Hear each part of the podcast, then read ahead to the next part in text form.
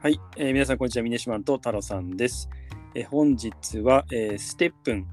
という会社についてお話しさせていただきたいと思います。よお願いします。ろしくお願いします。はい。で今回ですね、ちょっと話したいことがいっぱいあるんで、はいまあもしかしたらちょっと2回に分けてってことになるかもしれないんですけども、とまずこのステップンなんですが、えっと、2021年に創業されオーストラリアのスタートアップなんですけど、Move to Earn、まあ、体を動かして稼ぐというスタートアップになります。であのこのポッドキャストであの過去あの Play to Earn はい。ですね。であの、はい、やったと思います。あのベトナムの Axie Infinity とか、あと日本の Learn to Earn であの Proof of Learn とか、はいっていうのもあの紹介したっていう感じなんですけど、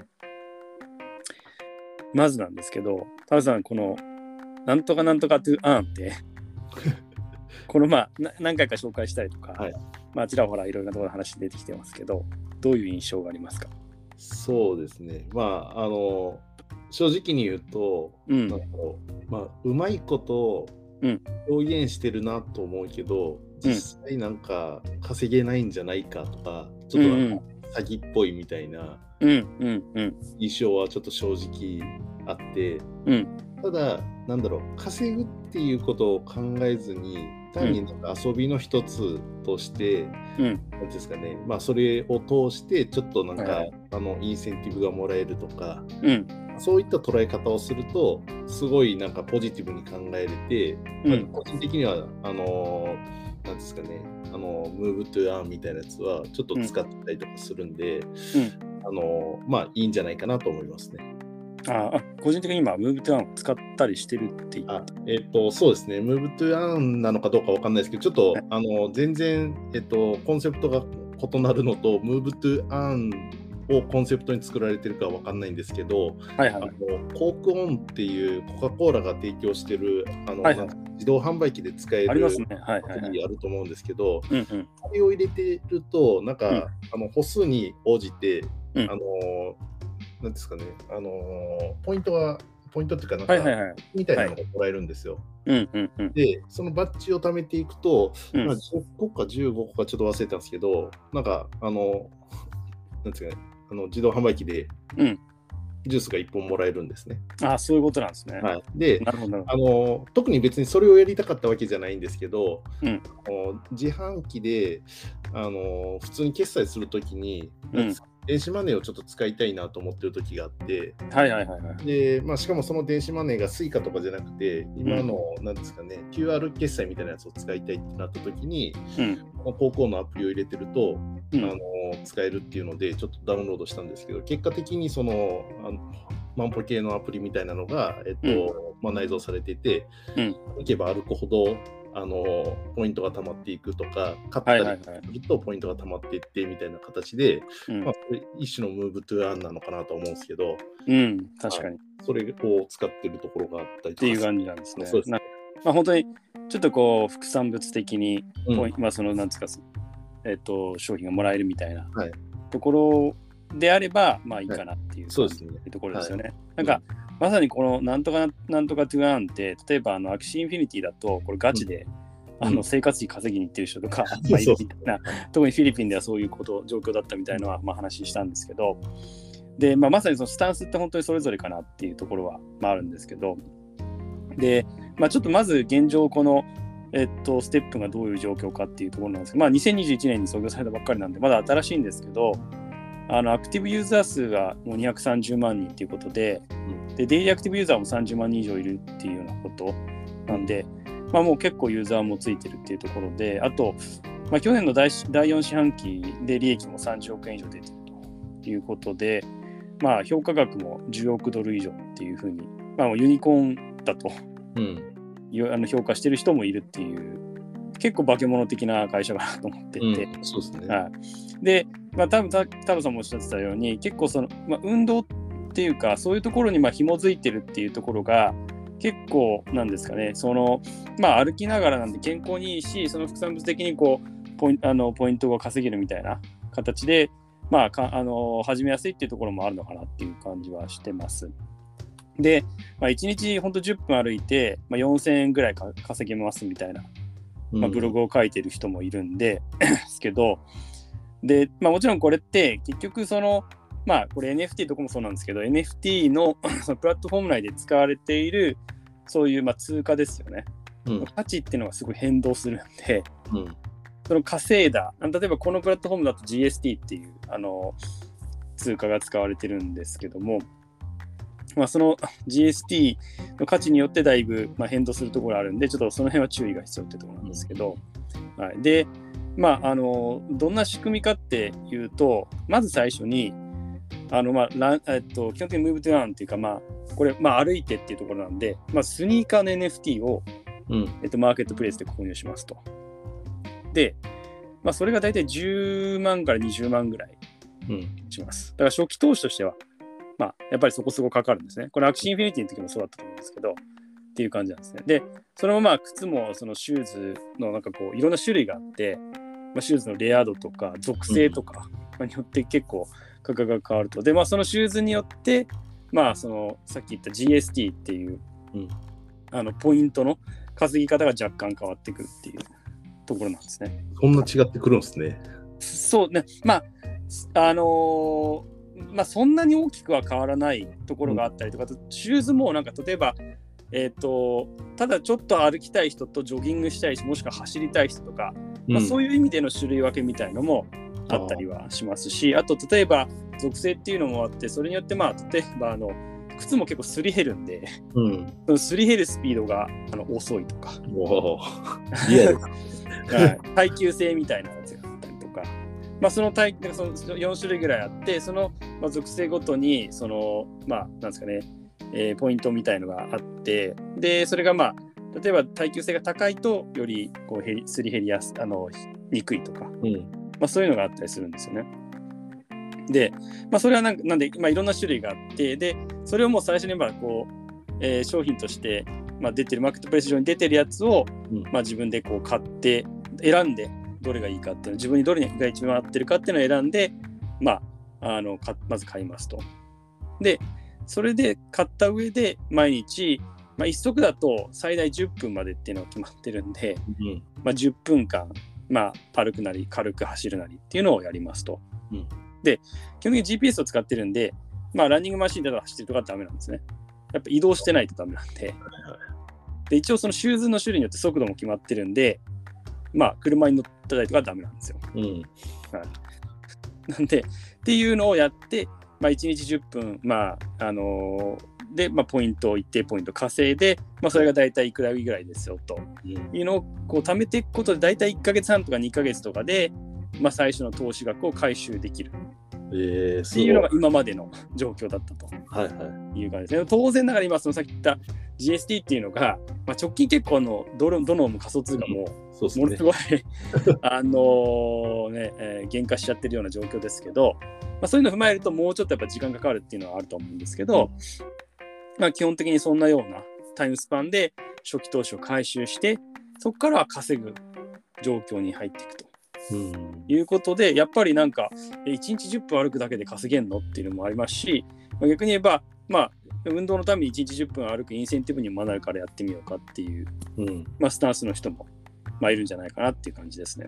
ただ、スタートの時に、その、うんあの、シューズを買わないとダメっていうところで、結構はい初期投資が高いっていうところが、はいなんですかね。まあ、ちょっとハードルが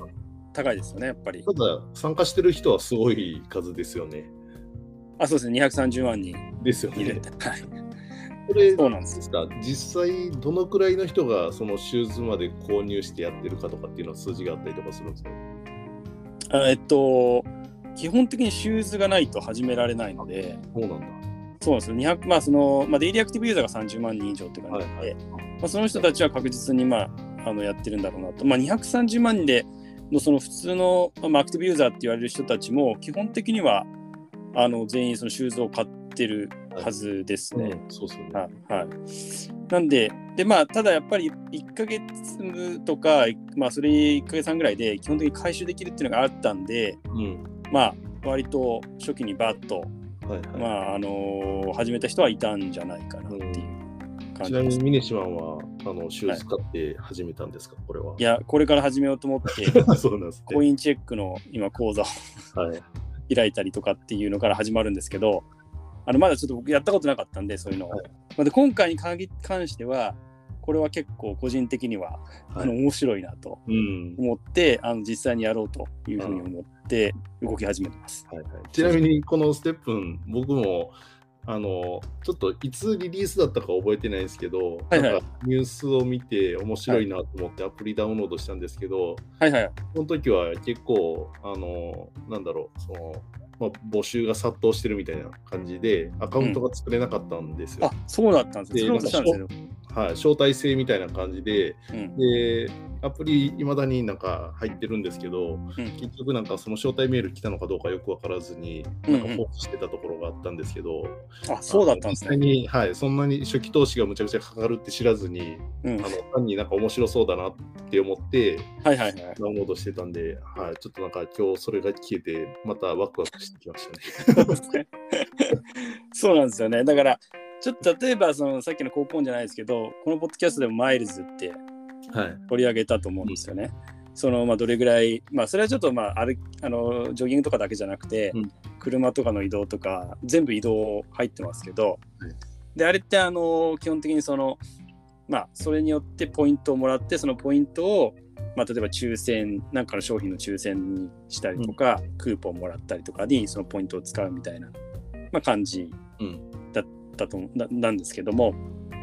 まあこのステップに関してはまあ本当に初期投資が初期投資の額なだけにうん。かなりあの何ですかね、まあ、ガチと言いますか、うん。うん、なんかちょっと歩いてまあポイントもらえればいいかなっていうところを、まあ、少しあの超えてきているところはあるかなっていう感じはします。そうですよね。なんか初めにあの、まあ、10万とか、まあ、20万とかわかんないですけど、そこら辺の金額投資してやる人って、そんなにね、あのカジュアルにじゃあやってみようみたいな感じじゃない、結構ガチ勢に近いそうなんですで、今まだちょっと実装されてないっぽいんですけど、あのレンタルっていう機能がこれから多分追加されるんですけど、これちょっと Axie Infinity の時に、覚えてるか分かんないんですけど、モンスター、モンスターごめんなさい、キャラクター？キャラクターの Axie はい。を貸し出して、か逆に稼いでもらうってう。いうのってはい。覚えてますかね、その、はい。うんうん。はい。それ、そういう形で、その自分がシューズシューズを貸し出して、他の人に稼いでもらうみたいな。ことも今後ややっていくという感じになるんで、まあ、そうなんですオーナーとちょっとユーザーみたいな形も今後、まあ、出てくるので、ユーザーもちょっとその、多分初期投資が非常に、まあ、かかるのか、まあ、ライトなのかうん。で始められるけど、まあ、そのうち、その代わりまあ得られる、まあ、もちろん収益っていうのは減あの少ないと思うんですけど、うんっていう形も、まあ、あ出てくるのかなっていうところはあのあると思いますね。でもこれあれですよね。はいあの、貸し出すって言っても、あの、シューズなんで、うんすり減るっていう、そうそうそうそうそうなんですよ。ですよね。で、その修繕するのにお金がかかるんですよ。そのまあ、まさにさっきの GST っていうその通貨を使って修繕をしたりとか、はいまたはシューズ自体をそもそもレレベルアップさせたりとか、うん。まあ、そういったことをやっていくっていうところなんですよね。だからトータルで、まあ、いくつもシューズを買って、ポートフォリオでマネジメントするっていうのがあるんでさっきあの10分歩いてって話したんですけど、あれって1足だけを買うと10分しか、もうマックス10分なんですよ。うん。1日。ただ、2足買うともっとその時間がどんどん伸びていったりとか、あの、ただかける2倍じゃなくて、っうん。ていう感じで3足、4足、増えれば増えるほど稼げる、その、あの、時間が非常に伸びるっていうところがあったりもするので、まあ、そういったところと、まあ、それぞれの、えーまあ、レンタルした相手がどれだけ稼いでくれるか、またはそこにかかる修繕費とかっていうのをトータルでこう、まあ、あの計算して、まあ、あの資産運用的にマネージしていく、はいはい。まあ、そんな形っていうのもあるんじゃないかなと思いますね。これなんかもう本当壮大なゲームですよね。いや、すごい壮大なゲームだと思って、個人的には、あのすごいなんか、なんですかね、まあ、一ユーザーとしてやってみたいっていうのもあるんですけど、まあ、どういうふうに進化していくのかなっていうのが、すごいあの楽しみで、で、ちょっとその話の続きで、ちょっとタウさんとこう結構ディスカッションしたかったポイントでもあるんですけど、そもそもこのステップンが生み出す価値みたいなもの、はい。で何なのかっていう話があって、うん。さっきこのまあえっとこの会社のまあえっと評価額だけでいくとまあ場合によってはユニコーンっても見てる人もいるっていうことだと思うんです。かなりこうねたった1年でそのユニコーンっていうのは、なかなか普通のスタートアップでは考えられないスピード感だと思うんですけどなんでそんなにあの価値があると投資家の方は思ってるのかとそうですね。いうところが あると思う。だってな結構、まあ、これとあってなんとかなんとかっていう案他の種類もありますけど、うんそれも含めて、まあ、な生み出す価値って結局何なんだっていう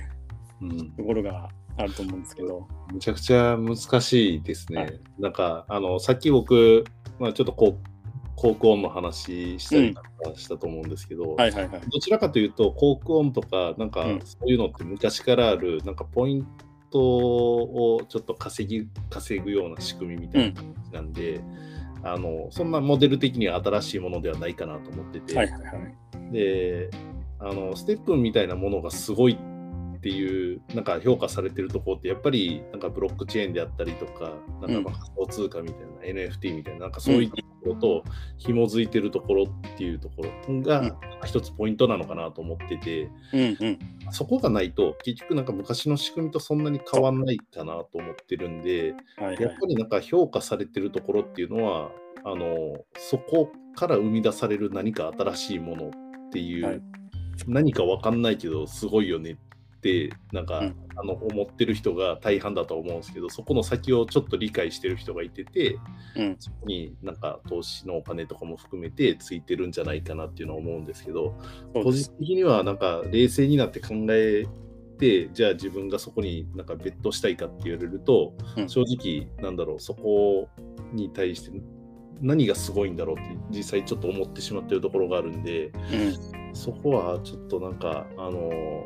なんだろう。一なんですかね。まあ IT 業界に身を置いてる自分としては、はい。こういう新しいことは好きなんですけど、うん。なんか個人として考えた時とかはすごいなんかちょっとさ冷めちゃってるところがある はい。だからそこが結構難しいなと思ってて、で、このあのブロックチェーンの流れ自体も、昔はどちらかというと仮想通貨っていうところから始まって、うん。まあ、投資文脈だったと思うんですね。でうん。そこからなんか ICO みたいなやつがあって、うん。あの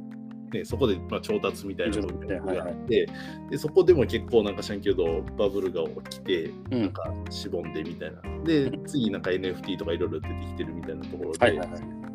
まあ、ある意味なんかお金が動いてるんだろうなっていう匂いがするんですごいみんななんか そうですよね。みんなあの NFT って言ったら大丈夫とか ICO って言ったら大丈夫みたいな感じでなんか、うんうんあのね群がってるところははい見たりとかしてるんで、はいはいはい。まあ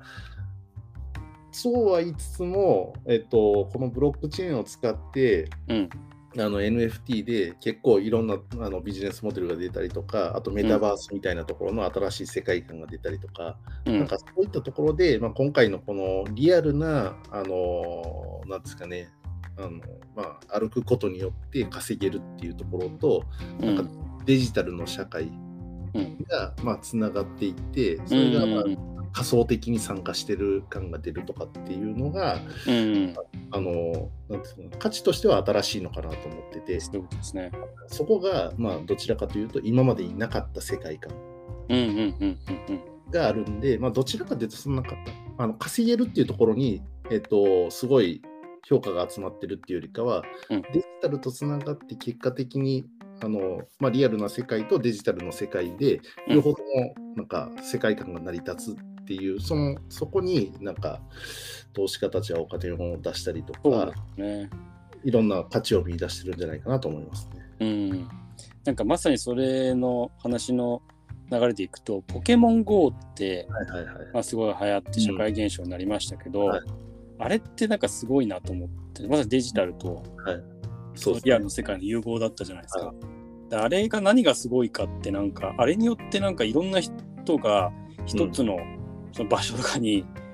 自動的になんか集まるみたいなことが起きて、ね。はなんかそのなんかその別に誰かが指示したしたわけでもなく、は なんかその人を動かすことができるっていう、はいい。うん。なんか力って、はいなんかであの時ってまだその稼ぐとかじゃあポケモン GO って稼ぐわけじゃないですよねあれ。稼げないですね。ん。ですもんね。でもそれでも人がああやってこう動かされるじゃないですか。はいあれってすごい力が働いてるなってうん個人的に思ってるんですよね。でそこにインセンティブがつく形になるんで、まあ、このいわゆるなんとかなんとかっていうのは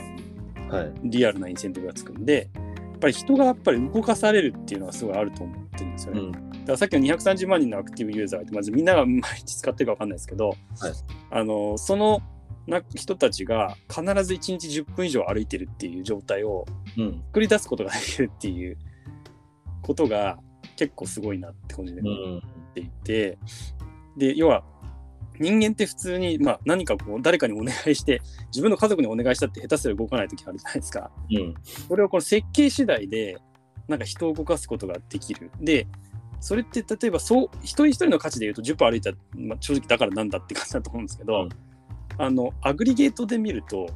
なんかそれって社会全体の健康促進なのか、うん。まあ、場合によっては CO2 削減に寄与しているとかうん。そういう価値を生み出すことができるのような、まあ、気がしていて、まあ、ある意味それの価値の顕在化的なうん。ところになってきてるのかなっていうふうに、あの感じてるところがあって、で結構その最初の方ちょっと話出たその例えばなんですか、ね、広告モデルっていうか、まあ、グさっきの広告もちょっとマーケティングじゃないですかポイントをうん。付与されてみたいな、Google とかメタとかそういうのも基本的には広告モデルで一種のコミュニティにバッて人がすごい集まってきてそこに広告を出すことで、まあ、あの価値を得るっていう。うんいうのがそれってどっちかというとなんか観光的な感じで、はいはい XX to R みたいなやつっていうのは、うん。その一緒に想像する、まあ、インセンティブがあるのでうん。かかなりコミットメントの高いプラットフォームとしてうん。これが居住型みたいな感じでちょっと捉えてるところがあるんです。よだからよりこうコミットメントの高いコミュニティなんで、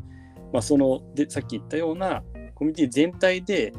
あのなんですかね作れる価値みたいのがうん。非常に大きいのかなと。うん。確かにそれはありますね。うん。うん。なんか人が集まることによって生まれる価値って、なんかまあプラットフォームって、なんか、あの、言葉で説明してるだけだと、うん。あまり、まあ、すごいなと思うものの、なんか実現しないんで、うん。あの、絵に描いた餅みたいな感じで、はいはいはい。しまうケースが多いんですけど、それが実際にできてしまった時って、うん。すごいパワーを持つんで、うんもう誰もなんか説明はできないけど、なんかしないけど、みんな群がってるっていう状態じゃないですかそう。ですよね。正直なんか Facebook とかみたいな、まあ昔の mixi とかもそうかもしれないですけど、うんあれ自体がなんかすごい、なんですかね、仕組みかっていうと、まあ、ん。確かに練られた仕組みだとは思うんですけど、うん、基本的にあそこに人が集まったから起こるすごいことっていっぱいあったと思ってて、そうですよね。はい、で、まあ、例えば mixi とか Facebook とかだと、まあ、ソソシャゲに近いような一番初めの、なんていう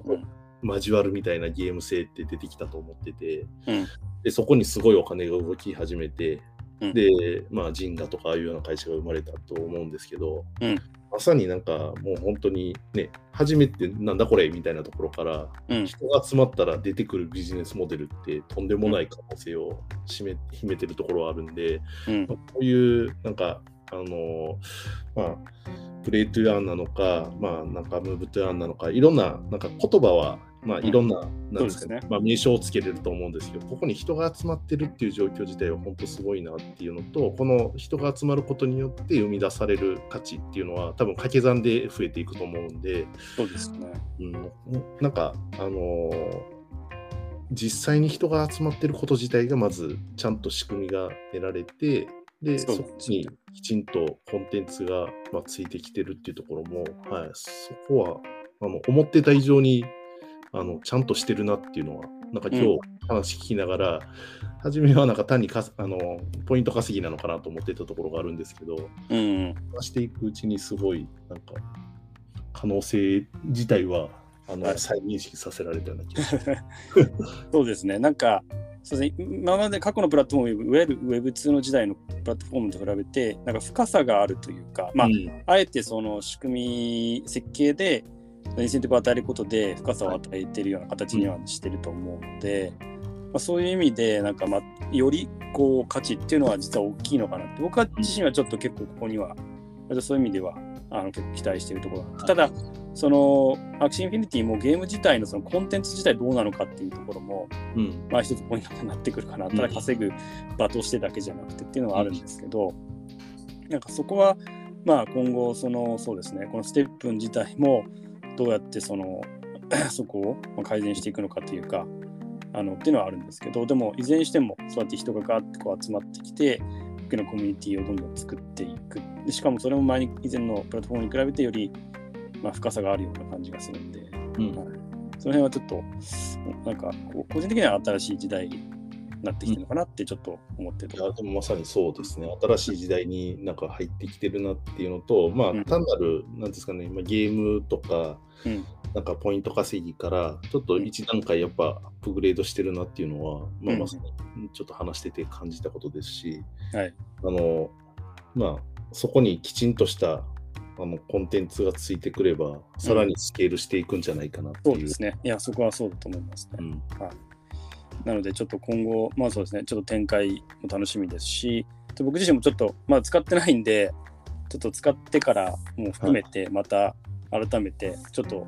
どこかでしたらそうですね、またリーダーの話ですね。話ができたらいいなと思います。はい。はい、本日はありがとうございます。えっと、ステップについてお話しさせていただきました。えーまた次回も聞いていただきますと幸いです。それではまた。